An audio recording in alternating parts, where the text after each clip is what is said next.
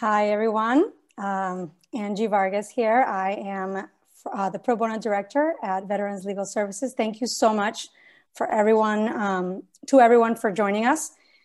Uh, we are basically uh, available um, or trying to make information available to you all, whether you are taking cases uh, for housing for the day or, um, sorry, lawyer for the day in the housing court, or um, if you're looking to volunteer specifically to help uh, veterans in need through us. So basically, if you take a regular housing case, your client might be a veteran. Um, and there are certain considerations to take into account uh, when representing a veteran um, of uh, additional resources or additional things to just think about, um, additional ways to deal with them. The other thing is uh, that even if you're not uh, going to be doing lawyer for the day uh, and you're looking for different ways of helping our veterans in need, especially during this difficult time, you can always do so by volunteering with us. We are a very small organization, uh, a private nonprofit, and we really, really rely on our pro bono attorneys to take on a bulk of the cases that we can't handle and that our veterans need our help with. So thank you very much again for joining us. I will uh, introduce our speakers very briefly because we don't have that much time, but we have a ton of things to cover. Uh, so if you ever do have any follow-up questions about the work that we do or how to get involved, you can reach me, Angie Vargas, um, at uh, VLS, which easiest ways through email now that we're remote. So that would be Angie at veteranslegalservices.org. And I think at the end of one of the slide presentations, the information will be available to you. So next, we're going to hear from attorneys Julie Froelich and Eve Elliott from Veterans Legal Services. They are both senior staff attorneys at our office. They work in a variety of uh, matters and they run some of our clinics. Um, they have shown a, an amazing commitment to working with this population and with those uh, most in need, be it in their previous employment before coming to VLS or in the very long uh, time that they've been at VLS. That would be Eve, who's, who's a pretty long-term attorney with us. Um, they can tell you a little bit more about themselves, but again, I don't wanna waste uh, any of the precious time that we have here. Um, but after Eve and Julie speak, we will hear from uh, Nick Hassenfuss, or Hassenfuss. I always um, get worried about not saying the name right. But Nick is an associate at Holland and Knight who concentrates his practice on intellectual property, licensing, transportation, data privacy, and security, and information technology. He is the pro bono chair of the firm's veterans group, and he actively provides pro bono representation to service members, veterans, and their families with the unique legal challenges they face before the US Department of Veterans Affairs and with state law issues. Nick is a member of the ABA's Standing Committee for Legal Assistance for Military Personnel and also recently accepted an invitation from Legal Services Corporation to serve on its new Veterans Task Force, an initiative to assist former military service members in overcoming legal problems that create barriers as they transition from active duty to civilian life. And Nick is a veteran himself, I believe. So um, without further ado, I will uh, pass it on to Julie and Eve. Thank you, Angie. Doug, can you set up our PowerPoint, please?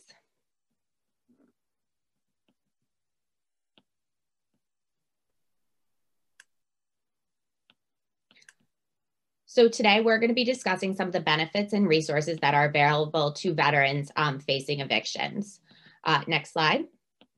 So this is a list of the, the topics that we'll cover today. Um, it is hard for us to touch on all the benefits and resources that are available to veterans in such a short amount of time and in great detail. So please keep in mind that this is just a brief overview. Um, there are many other benefits that are available to veterans that we are not able to touch upon today.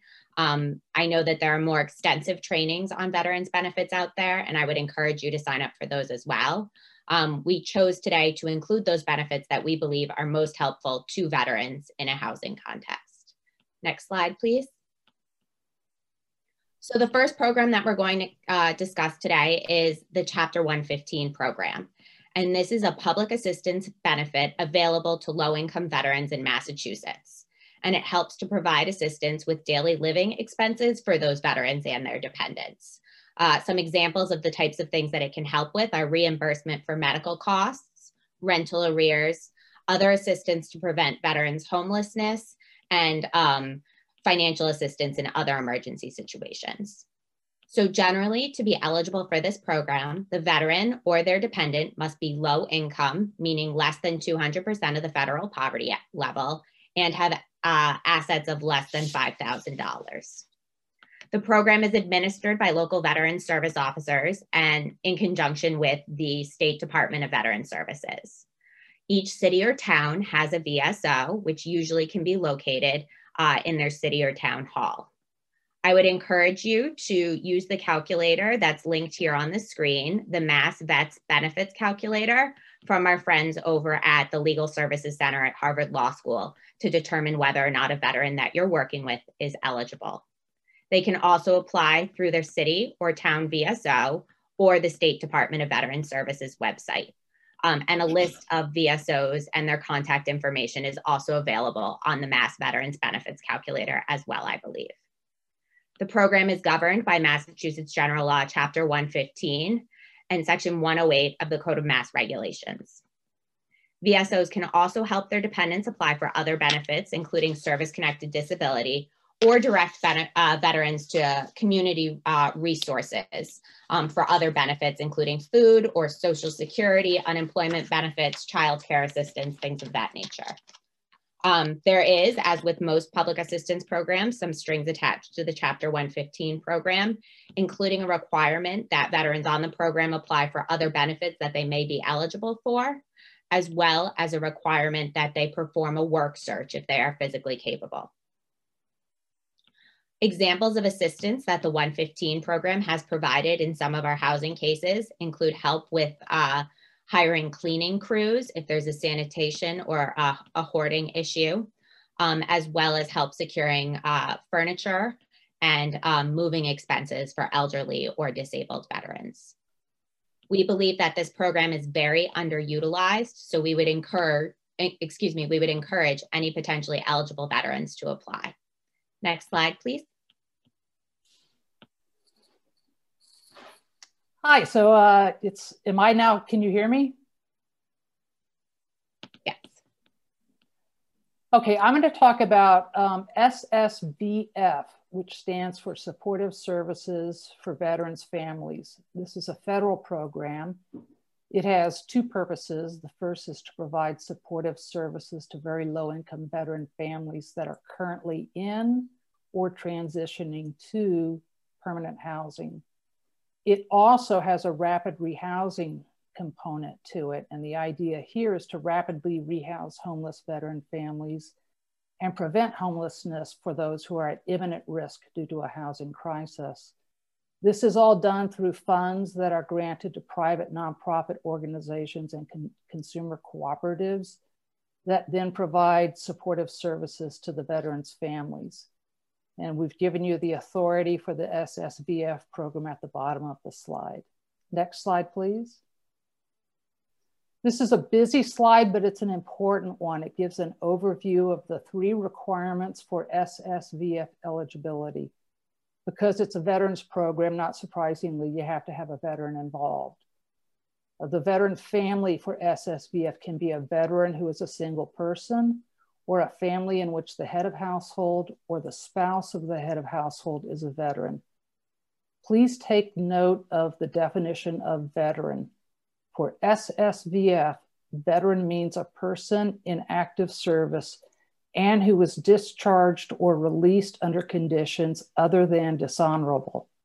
So if you have a veteran with a dishonorable discharge, they are not going to be eligible for SSVF. There are other programs they'll be eligible for, and we will talk about those in just a few minutes. The second requirement is that you have a very low income family. This requires an annual income of less than 50% of the area median income. You can calculate uh, the area median income by going to huduser.org. And I believe what you would be looking for is slash data sets. The third requirement for SSVF eligibility is occupying permanent housing. Now, that is not as restrictive as it sounds. There are three different categories into which a veteran family may fall, in which it can satisfy this requirement. Category one families are those who are currently residing in permanent housing, but there is an imminent risk of them losing their housing. So that's a housing, a homelessness prevention category. Category two are people who are currently homeless, but are scheduled to become resident of permanent housing within 50, I mean, sorry, within 90 days, pending the location or development of suitable permanent housing. Category three, families are also homeless families. They have exited permanent housing with the previous, within the previous 90 days, and they've done so in order to seek housing that's more responsive to their needs and preferences. Next slide, please. SSVF has required supportive services and optional supportive services. In the required services, one that's not directly relevant to us, but it's outreach.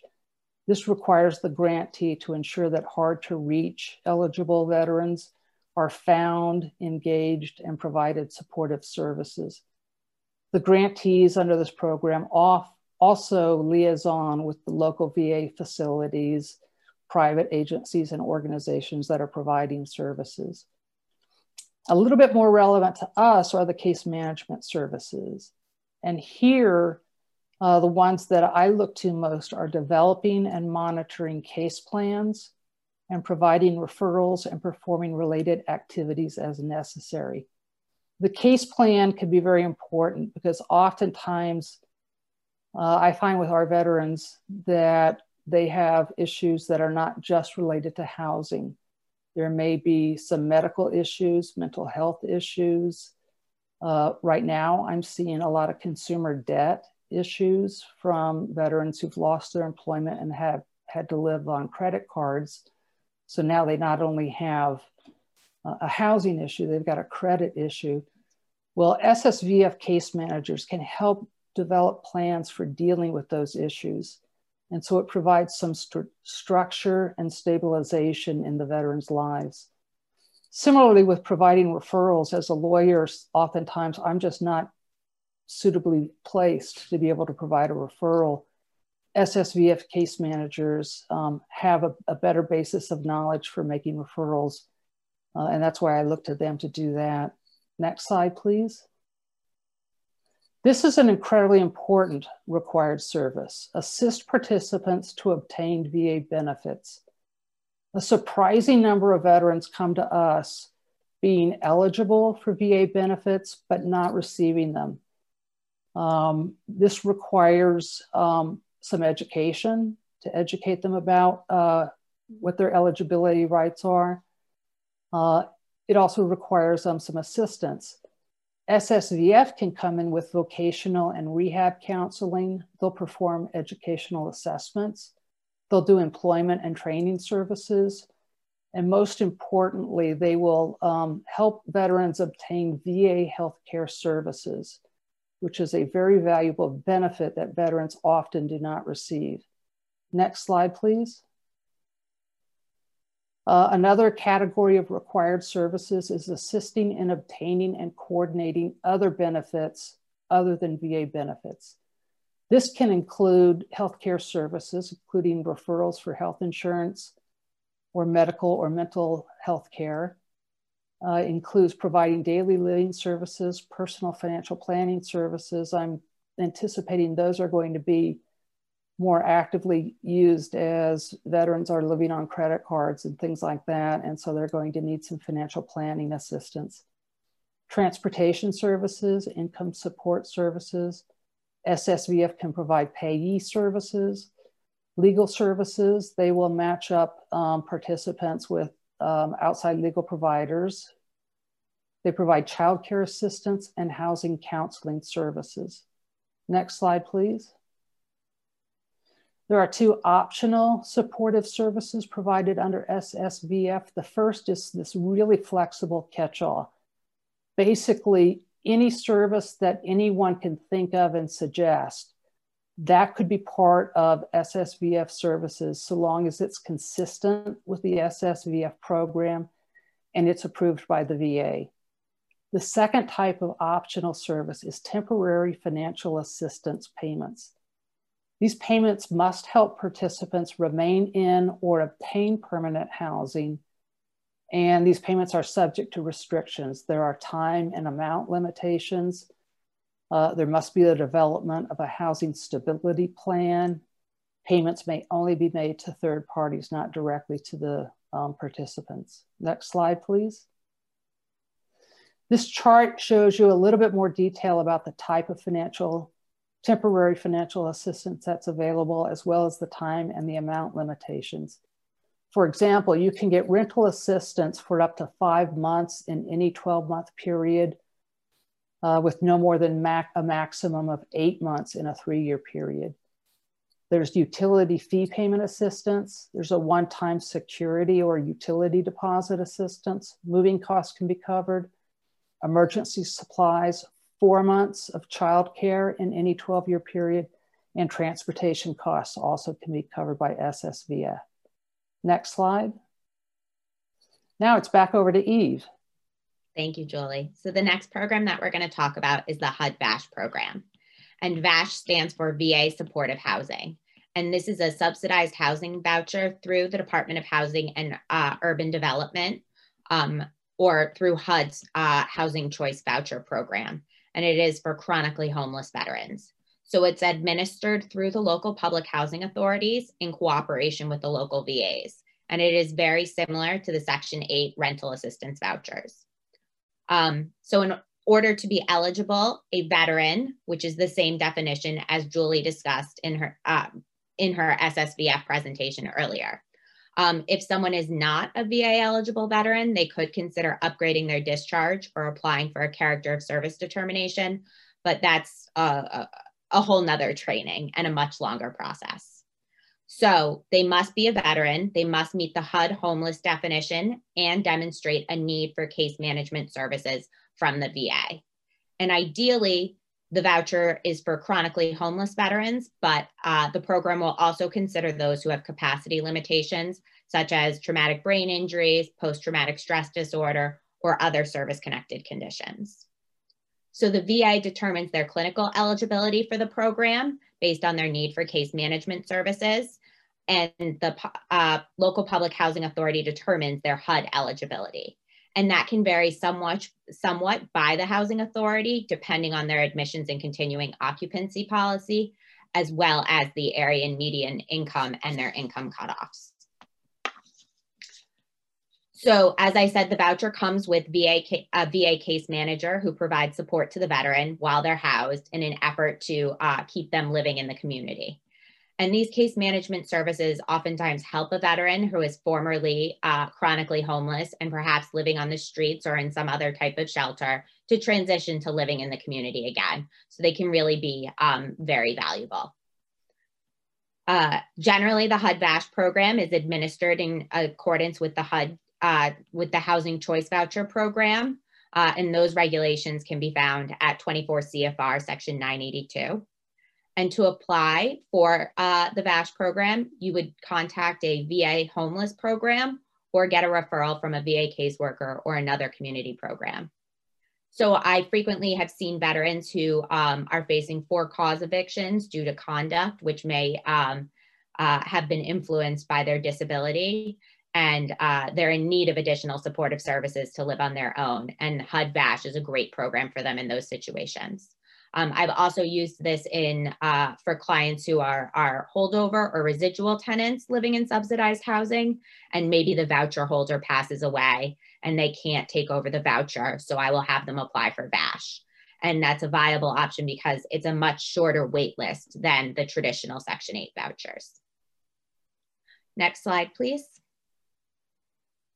So next, we're going to talk about the CARES Act and the HUD moratorium, as well as the CDC moratorium. Um, I think that these are important to touch upon because uh, I think they will impact our veterans. Um, but I know that there's still a lot to be seen on how these will play out practically since our state eviction moratorium only expired very recently. So the CARES Act or the HUD moratorium uh, restrict lessors of restricts lessors of covered properties from filing new eviction actions for non-payment of rent and also prohibits charging fees, penalties, or other charges uh, to the tenant related to non-payment of rent. So what are covered properties? Covered properties include um, those that are participating in a covered housing program as defined by the Violence Against Women Act of 2013, otherwise known as VAWA, those who participate in the Rural Housing Voucher Program, those who have a federally backed mortgage loan, or those who have a federally backed multifamily mortgage loan. So note that VASH would be included under this uh, definition of a covered housing program because it is covered by VAWA.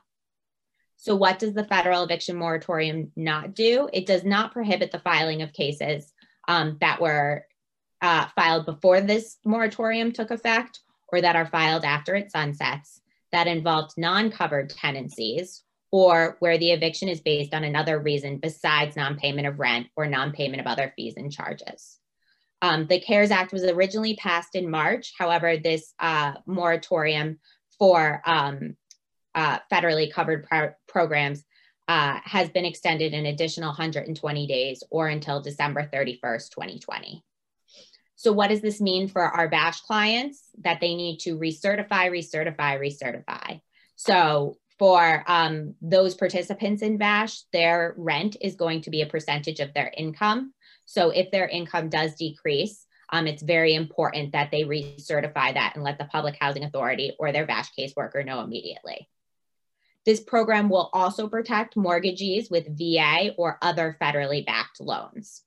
Um, and it offers multiple protections on VA guaranteed loans if you experience a financial hardship uh, directly or indirectly caused by COVID 19.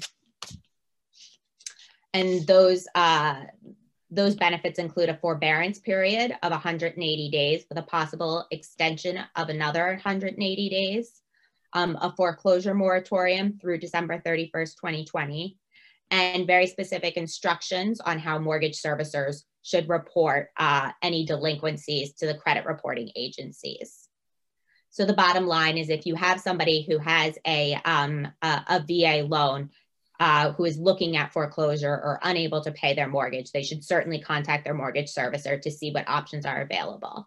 Of note also is that this does not just cover VASH, VASH excuse me, VA loans, as I mentioned, but also covers um, other federally backed or funded loans, including FHA, USDA, Fannie Mae, or Freddie Mac loans. Next slide, please. So next, we'll talk about the CDC moratorium. And this applies to a much broader spectrum of renters, including those that may not qualify for, hub, uh, for subsidized housing. And it requires the renter to certify a declaration stating that they've used their best efforts to obtain all available government assistance for renter housing, that they expect to earn no more than 99,000 in annual income for 2020, or no more than 198,000 if filing a joint tax return or that they were not required to report any income in 2019 to the IRS, or that they received a federal stimulus check pursuant to the CARES Act. And that's important for our veteran clients because a lot of them are receiving um, veterans benefits, which are non taxable. So they may not have had to report any income in 2019 to the IRS.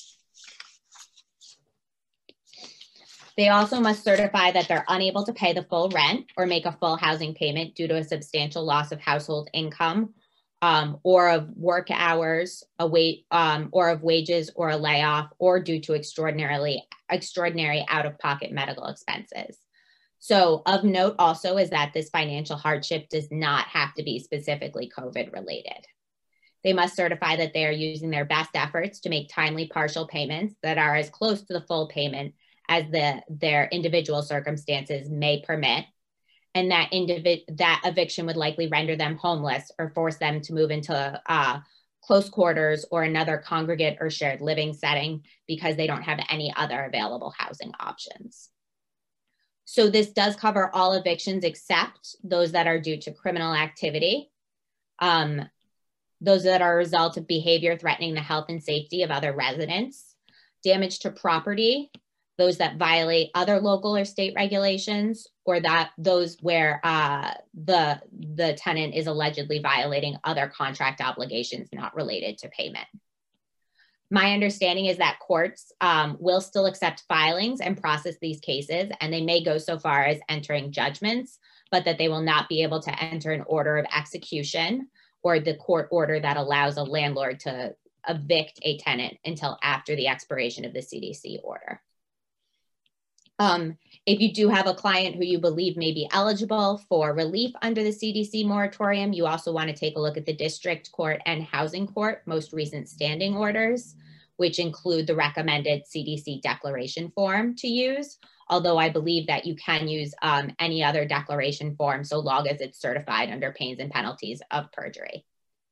I also believe that under the new housing court summary uh, process case management procedures that um, eligibility for coverage under the CDC moratorium should be addressed at the first appearance or the case management conference in these cases, um, but it can also be raised at any other time in the process. Next slide, please. All right, that's back to me. So I'm going to talk about two programs that are not specific to veterans, but I've used them for veterans who uh, have dishonorable discharges uh, and don't qualify for some of the veteran VA programs.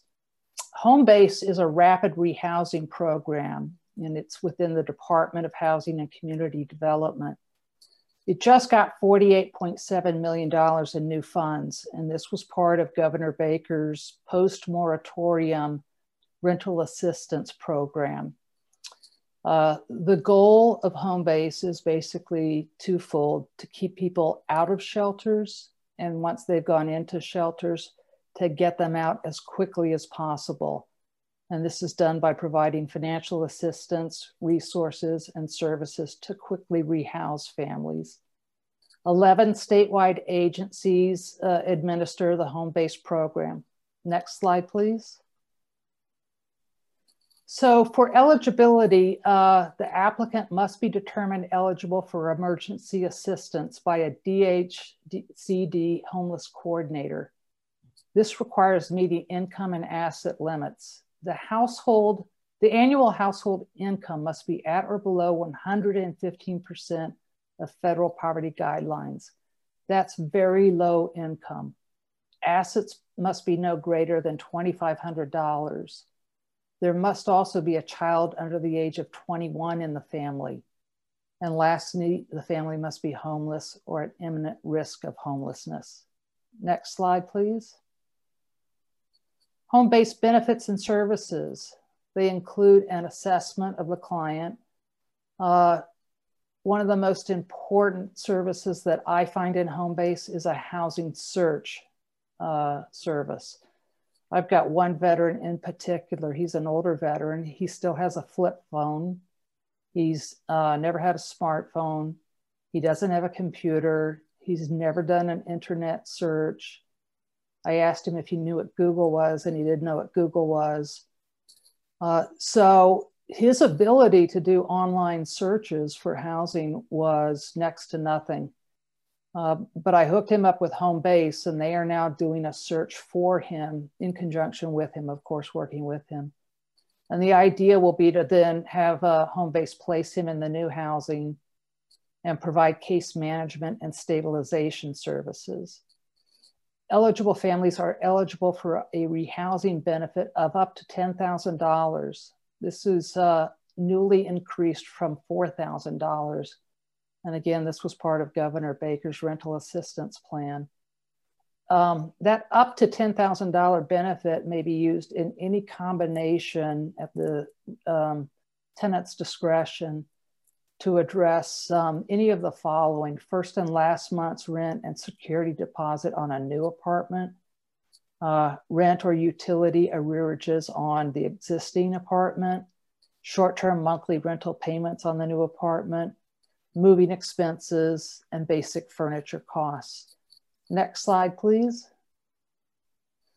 The next program I'm going to talk about is the RAFT program. This is the Residential Assistance for Families in Transition program.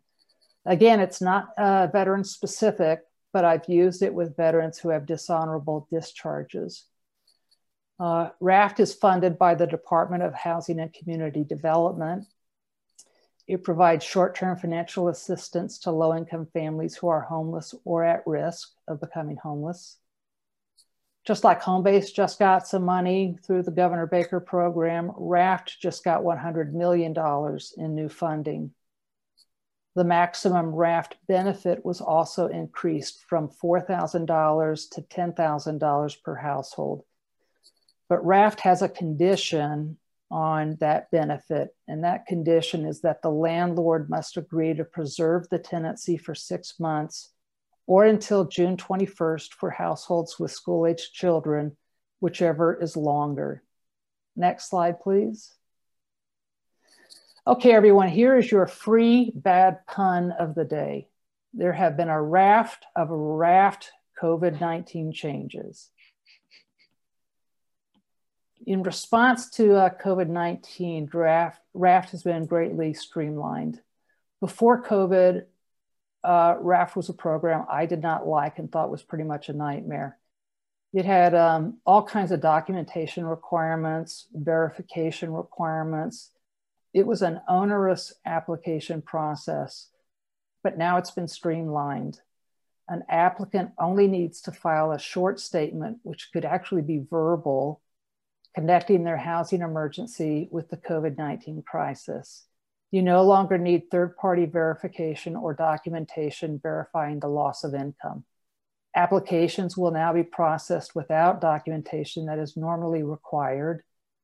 Applicants may qualify for utility assistance with a notice of arrears. You no longer need a shutoff notice. Subsidized applicants may receive RAFT a second time within 24 months but first, a rent adjustment should be looked at if there's been a loss of income.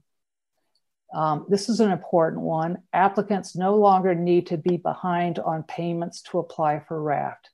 You can only be, you can be at risk of falling behind, but you no longer have to actually be behind on payments to be eligible for RAFT. Income eligibility is based on current income. CARES Act payments are not included in the eligible income calculations. And last but not least, and perhaps one of the most important points, and I put it last, applicants do not need a notice to quit, court summons, or utility shutoff notice to apply to RAFT. Next slide, please. Eligible uses for RAFT funds include rent, mortgage, and utility arrearages, First, last month's rent, security deposit, and utility startup costs, rent payments uh, for the rent going forward, moving costs, and furniture. Next slide, please. Um, we also just wanted to bring to your attention other private nonprofits that may be able to assist you. They're not necessarily programs providing direct financial assistance, but we have found them to be very helpful. They include Father Bills and Main, Mainspring, Hadrea for Heroes, Home Corps in the Office of the Attorney General, Homes for Our Troops, Vets Inc., and Volunteers of America. Next slide, please.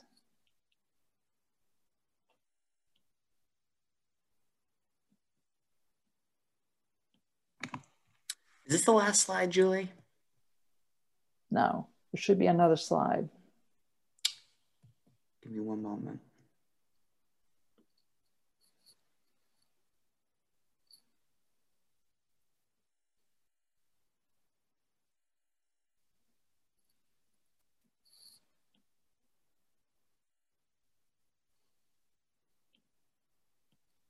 Well, while we're having some technical difficulties, we can also sort of uh, encourage folks to consider local non-veteran specific nonprofits. They may have funding available for veterans as well.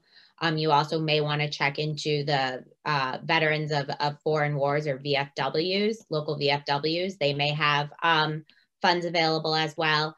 And I do know that there are some VA facilities and the Chelsea Soldiers Home in this area that do have transitional housing programs for folks that can serve as a uh, a house uh, a, a placeholder if folks while folks are looking for housing. Um, so tying this all together, these are sort of the three major um, types of eviction cases, non non-payment for cause or conduct-based evictions and no cause evictions. And these are sort of the resources that immediately come to mind or that I would look to in these different types of situations. Um, there is also a site on this page to a op-ed piece that was recently written by Anna Richardson and Sarah Roxburgh, which are the co-executive directors of Veterans Legal Services, that reviews a lot of the programs that we talked about um, here today.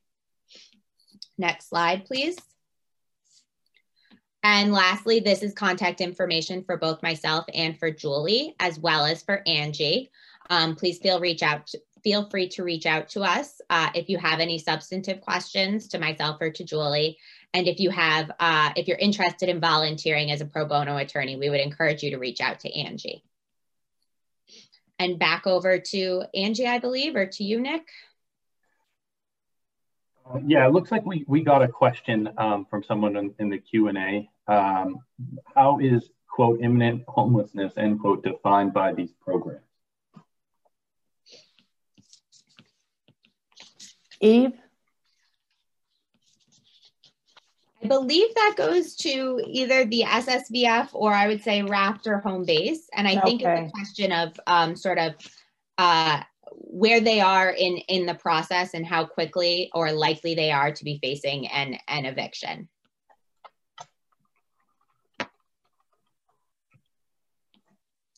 I know that some of the programs, for instance, do require a notice to quit in order for them to be considered imminently homeless. Um, I'm not sure whether or not that's changed now during sort of COVID times or how that will be, be impacted by sort of the, the likely increase in eviction cases that we will be seeing.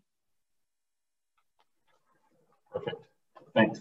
Um, so I, I, think it's, is it me now? Is that correct? Yes. Yes, Nick, go ahead. Okay. And can everyone see my screen that I'm sharing? Yes. Yes. Okay, good. It's tough because not all of us can talk. Um, so, uh, hi guys, I'm Nick Hasenfuss. I realize that in my introduction, I forgot to say that I was a sergeant in the Marine Corps.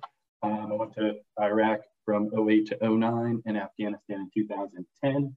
Um, one of the other things I wanted to say is I have looked at the attendee list and I, I see a lot of familiar names. Uh, I hope one day to say that I see a lot of familiar faces, but uh, we definitely appreciate the support. Um, and, and, thanks for coming to our program. And third and most importantly, uh, I'm drinking a Wendy's Frosty-ccino it's a Frosty plus ice cream. I think it's probably the best thing that's come out of 2020 so far. So I recommend that you give it a whirl if you haven't. Um, so I'm going to go through some cultural, uh, some veteran cultural competency, um, uh, I don't want to call them issues, but things to highlight. And then just some, some brief practice points. Uh, I know we have you till one and we want to make sure it's time for questions. That being said, uh, please feel free to use the Q&A function to ask questions as uh, I'm going along here. I know that sometimes waiting to the end, you can kind of forget exactly what um, you wanted to ask and uh, we'll try to either answer them as they come up if it makes sense or wait till the end, but please feel free to ask them whenever. So first things first, who's your client? If it's a veteran, um, this is a big uh, a big point that I think some veterans, particularly if you're not in the we're not in the army, um, understand what you're going to call them. Uh, not every veteran is a soldier, right? So only folks that were in the army are soldiers. So it can sometimes be seen as disrespectful if you were to call someone in the Marine Corps a soldier. Um, uh, I realize that I don't have the Navy up here, but they would be sailors. Um, so I apologize for that. If anyone here is from the Navy, that was not intentional. Uh, but just kind of understand your client and understand what you want to call them. Uh, it's always okay to call everyone a service member or a veteran, of course. Um, um, so next, what are, you know, I, I, I, I put this chart up here to help you kind of understand um, if you're not a veteran, veteran ha uh, veterans have their own uh, culture. Um, sometimes it's a little different than uh, what you might be used to in civilian life. That being said, if you happen to be listening to this program and you're not a veteran, I don't think that, or I know that that shouldn't stop you from assisting veterans. Um, it's not a type of group where you have to be a veteran to help other veterans. Uh, some of the biggest veteran supporters in providing the most assistance are champions to veterans, and veterans will be very um, respectful to that. But you might uh, be going into, you know, you might be um, seeing some things you're not used to. So one of the, the, the biggest two here, I think, are the first two, direct communication and conflicts addressed. Um, whereas in the civilian world, sometimes we kind of quote unquote beat around the bush uh, it might be pretty likely that if uh, you know you're late on something or the veteran is confused, they're going to be very blunt about it. They might seem to be very short, particularly on emails. Don't think that they're mad at you or that's kind of like a, an assessment of what you're providing. Uh, the services you're providing is just kind of what uh, the culture is like. There's some other things in here um, that you can review. I think they're kind of uh, self-explanatory. I think the big one is, is kind of the direct communication and directly uh, addressing conflicts because it might um, just be something aware of if, if you're getting an email at six in the morning with, with questions that seem very blunt uh, and annoyed. Uh, so moving along here, um, these are what the VA has reported as the most common veteran disabilities. Um, understand the disabilities your veteran uh, tenant might be having um, because they might be able to uh, you know help you develop a narrative and understand what kind of um, defenses are available uh, if there's an eviction. So some of some of the big ones that that you're probably aware of here are PTSD um, traumatic brain injury also called TBI uh, anxiety, and then you know you'll see a lot of things: arthritis, um, knee problems. Just just understand the disabilities that they have, understand if they're receiving VA benefits for those disabilities, and and see how it can kind of impact the services you're going to provide and what you recommend. So we wanted to talk uh, about some of the recent veteran clients I've had in landlord tenant matters. Um, and then you'll see that I'm going to kind of reference back to these two clients um, when we move along in the slides here. So uh, first client was probably, um, you know, the easiest ever to build a story around. Uh, he was an older veteran, uh, a Vietnam POW. He lived with an elderly mother-in-law, his wife, and a 13-year-old child. Um, the landlord want him out immediately. You'll see that a lot of times the landlord will be represented first and the tenants will not, and there'll be a lot of bullying. And then when an attorney gets involved, pro bono or not, uh, like magic, they're um, civil again. So um, wanted $3,000 in damages. Our client first first asked was, can we just have, this is before an attorney was involved, can we have one month so my 13-year-old daughter can finish school? Landlord said, no way, baby, get out um, which is pretty crazy. Um, so at the end, we ended up getting an additional four months from the time they said get out uh, for the family to remain at the home. Um, that gave the veteran time to purchase his first home in New Hampshire. Um, we assisted the veteran obtain payment of moving expenses. That can be a, a, big issue. We'll talk about that a little bit more later on. And the veteran received 750 of his $1,000 security deposit back and paid uh, $0 in damages. Uh, another client here, uh, the veteran, his wife, and an adult special needs daughter. Uh, this one was very contentious. The landlord claimed that there was thousands in damages. They had lived there for about 13 years. Um, wanted the daughter out immediately and separated from the parents, which is kind of crazy. Um, she also claimed that uh, there was a criminal charge she was going to file against the daughter because the daughter had pushed her, for being the landlord. Uh, end of the day, we ended up getting three additional months. got time for the client to uh, find a new place, um, negotiate to have an independent contractor assess damages. I'll talk about that a little bit more moving on, um, uh, which if the damage was under $1,100 and the veteran would re receive the entire security deposit back, less half the cost of the independent contractor. A key here when you're when you're representing veterans is to make sure that you understand all the claims. So client two had that unique complexity with a criminal claim mixed into a landlord tenant matter. Make sure that there's a really, really broad waiver in any kind of settlement agreement that waives, you know, at least all the landlord's claims against all the tenants, because that's going to be important. They obviously don't want a criminal claim hanging over their head because the landlord's upset about what happened. so first steps when receiving a referral for a um, landlord tenant eviction matter, uh, understand what phase you're in. Generally, it seems that we're going to get them at the notice to quit phase. That's not always the case, but um, you know, uh, the, the client has received a notice to quit. The first thing you should recommend the client does, and this is probably the most important thing to do, is, is look for suitable housing. We'll talk a little bit later about what the law kind of says is suitable housing, but immediately have that tenant start looking for housing. Even if they've contacted you before the notice to quit and the landlord just said, hey, I'm thinking about kicking you out, that's when they should start looking for housing. We want to start building a story that, hey, our clients are great.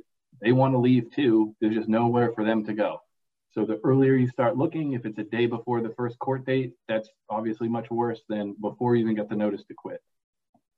um, uh, there could be difficulties with that. Of course, um, Julie mentioned before her client just has a flip, one of her clients has a flip phone, hates Google, doesn't know what apartments.com is. So you, you know, there may be agencies that can help you search. You might want to help them search, um, figure out what works best for the client. I, I do feel that a lot of times representing uh, a tenant in a landlord tenant eviction matter you sometimes are doing more things that maybe are not just attorney related. Uh, I think you need to make sure that, you know, you could get the best settlement agreement ever, but if they have nowhere to go, they're still going to end up getting evicted and that, that agreement isn't going to be effective. So make sure that you're helping them find where, you know, the services they need, or if they don't have a computer, you could maybe help them find some places and review them once a week and keep a log of all those things. So if you have to go to court and tell the judge, hey, we need more time, I brought a printout with 180 contacts one time to court, and the judge said, "Hey, they're doing everything they could. It's been two and a half months. What else can they do?" We literally could do nothing else. We were looking for so many places. So just understand that. Another key here is understand the client's wants and needs. The client might think they want to go to court, uh, have a trial, sit, you know, tell their story, say why the landlord was terrible but really, the only thing the landlord did was kind of never, you know, didn't timely fix their hot water. You might want to help them understand that uh, a lot of judges are going to be seeing slumlords in a lot worse conditions. It's not really as terrible as they think. Let's try to figure this out amicably. But I would say always let them tell you why they're mad and then try to calm them down. Um, so moving along, uh, I know time's getting short, so I'm gonna start going faster, um, but please feel free to email me uh, any questions you have. Um, uh, I'm happy to help out. Um, the, the key for, for these landlord tenant matters is we need to make sure that our clients find suitable housing. So, um, uh, you know, that, that's gonna be number one. And there's a lot of things you can do to make sure you get more time, even if the landlord doesn't agree to it. So, you know, the first thing to do is to see if the notice to quit is effective. I'm not going to go into a ton of details about reviewing notices to quit, but there's a lot of specific things that need to be on there. They have to give you a specific amount of time. For example, if you wanted someone out on October 1st and it was a month to month, and you gave it to them on September 2nd, that's not effective, right? That would not be effective because it's not a full rental period if the if the payment of rent's due on the on the first of the month. So that's important to understand the law and the complexities. Um, if you were effective with a motion to dismiss for a notice to quit, it would require the landlord to start the process over. So, um, you know, if you file a motion to dismiss at some point, or you know, for your answer, um, and the notice to quit is ineffective, it might be a good bargaining chip in the future for a negotiation with the landlord, right? Because they're probably not going to want to restart the whole process again. And even if you don't think you would move forward with the notice to, you know, to quit deficiency, it's good to have that in your back pocket. So try to find a deficiency with it, even if you don't think it's a, you know, the best argument. It's always something you can kind of negotiate out when you're looking for more time. Same with discovery requests. So if you if you put in discovery request, the trial date automatically gets postponed two weeks and it now is the rescheduled trial date. That's a tricky one to remember, but understand that you automatically get two weeks if you file discovery. Pretty easy to file discovery. Um, the other thing that we like to do is file a lot of discovery. So generally, landlord attorneys are not going to be pro bono. So um, once you file a ton of, uh, uh, you know, legal discovery requests, that's going to be a lot of time for someone to respond to. Do you need all that discovery?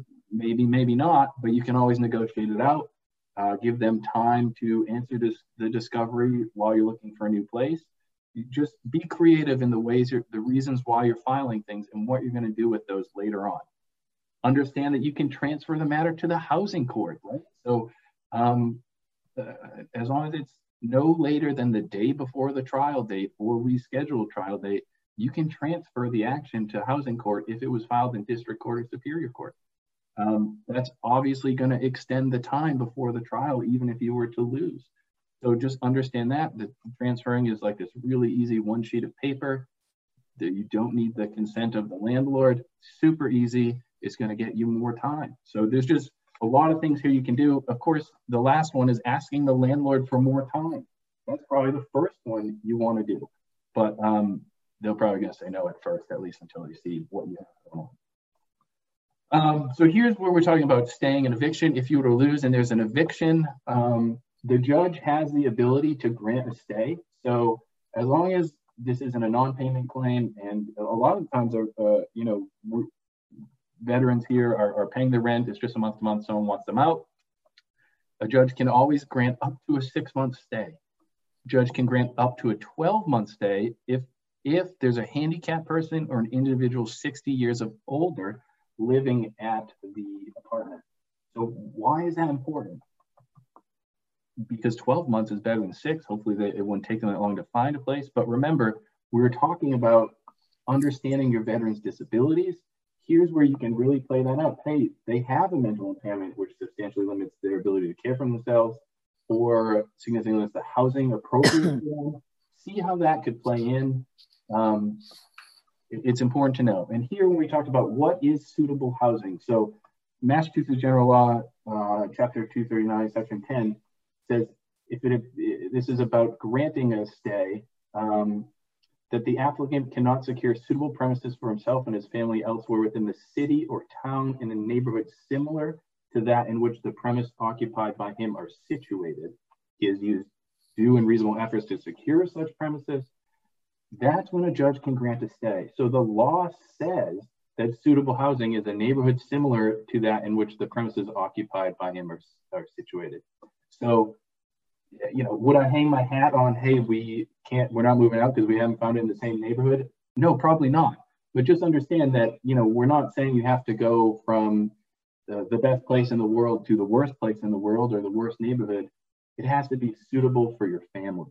Um, so just keep that in mind you being the tenant, not the tenant. Um, so uh, a, a, big thing that's going to come up is what's wear and tear damages. Um, we see this all the time that the, the, landlord thinks there's thousands of dollars in damages, like I was talking before. There probably isn't, but understand what's going on. Um, it's harder to visit the apartment now. I would always, prior to COVID-19, recommend you visit the apartment and get an understanding of its conditions. I would now say make sure you're getting pictures um, uh, generally, um, a landlord has to return the security deposit, but can withhold money to repair damages that are not reasonable wear and tear. So you saw in one of my clients, we had an independent, uh, uh, independent contractor come in, give an opinion about what was wear and tear. Um, and we made a settlement agreement beforehand that if the damages were under $1,100, I have no idea why they agreed to that, we would pay nothing. And if it was over $1,100, we would pay whatever the um, contractor found.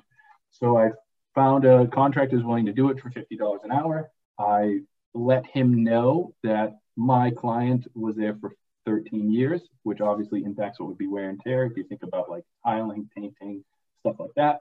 I also let him know the situation. We have a veteran who has a adult age handicapped uh, daughter. We're really just trying to move out and try to, um, you know, I wouldn't say not make him independent, but help him understand the situation and what was going on here. And end of the day, it was about like he found a thousand dollars of the eleven hundred. So we got the entire security deposit back minus our half of the two hundred dollar fee for his time. Um, so I'm just going to cruise through these. There's some other other things that come up a lot here under other damages that you might be able to claim. Again, not all of these are winners all the time, but things like 93A may um, might give your client the ability to collect attorney's fees. If you're at Holland and Knight and your billable hour is 785 an hour, that could be very scary for a uh, landlord to see as a potential um, for exposure. And it might be something you can negotiate out. So make sure you're, you're really clear about the counterclaims you're going to bring. Make sure they make sense, but make sure that even if you don't think they're the best claim in the world, um, there's something that you can negotiate out to say, hey, we'll you know, we'll, we're going to settle these, but we want more time. We want our deposit back. Other assistance, uh, I think this is a big one. Understand your client's needs, right? Reference letters, sometimes for whatever reason, landlords really don't want to write these. Okay, well, my, my tenant lived at your place for 13 years. Obviously, they need a reference letter. If you don't do it, they're not going to move out. Help us help you get the client out. You might have to explain to an attorney why you need a reference letter. You might write it and just have them sign it but it, it could be the case you need a reference letter and the, the landlord doesn't want to do it. Explain why. Moving expenses can be difficult to get. We, others have talked about agencies to go to. I would highlight that there are other veterans agencies like Massachusetts Fallen Heroes, Easter Seals. Easter Seals paid for my entire client's moving expenses from Massachusetts to New Hampshire.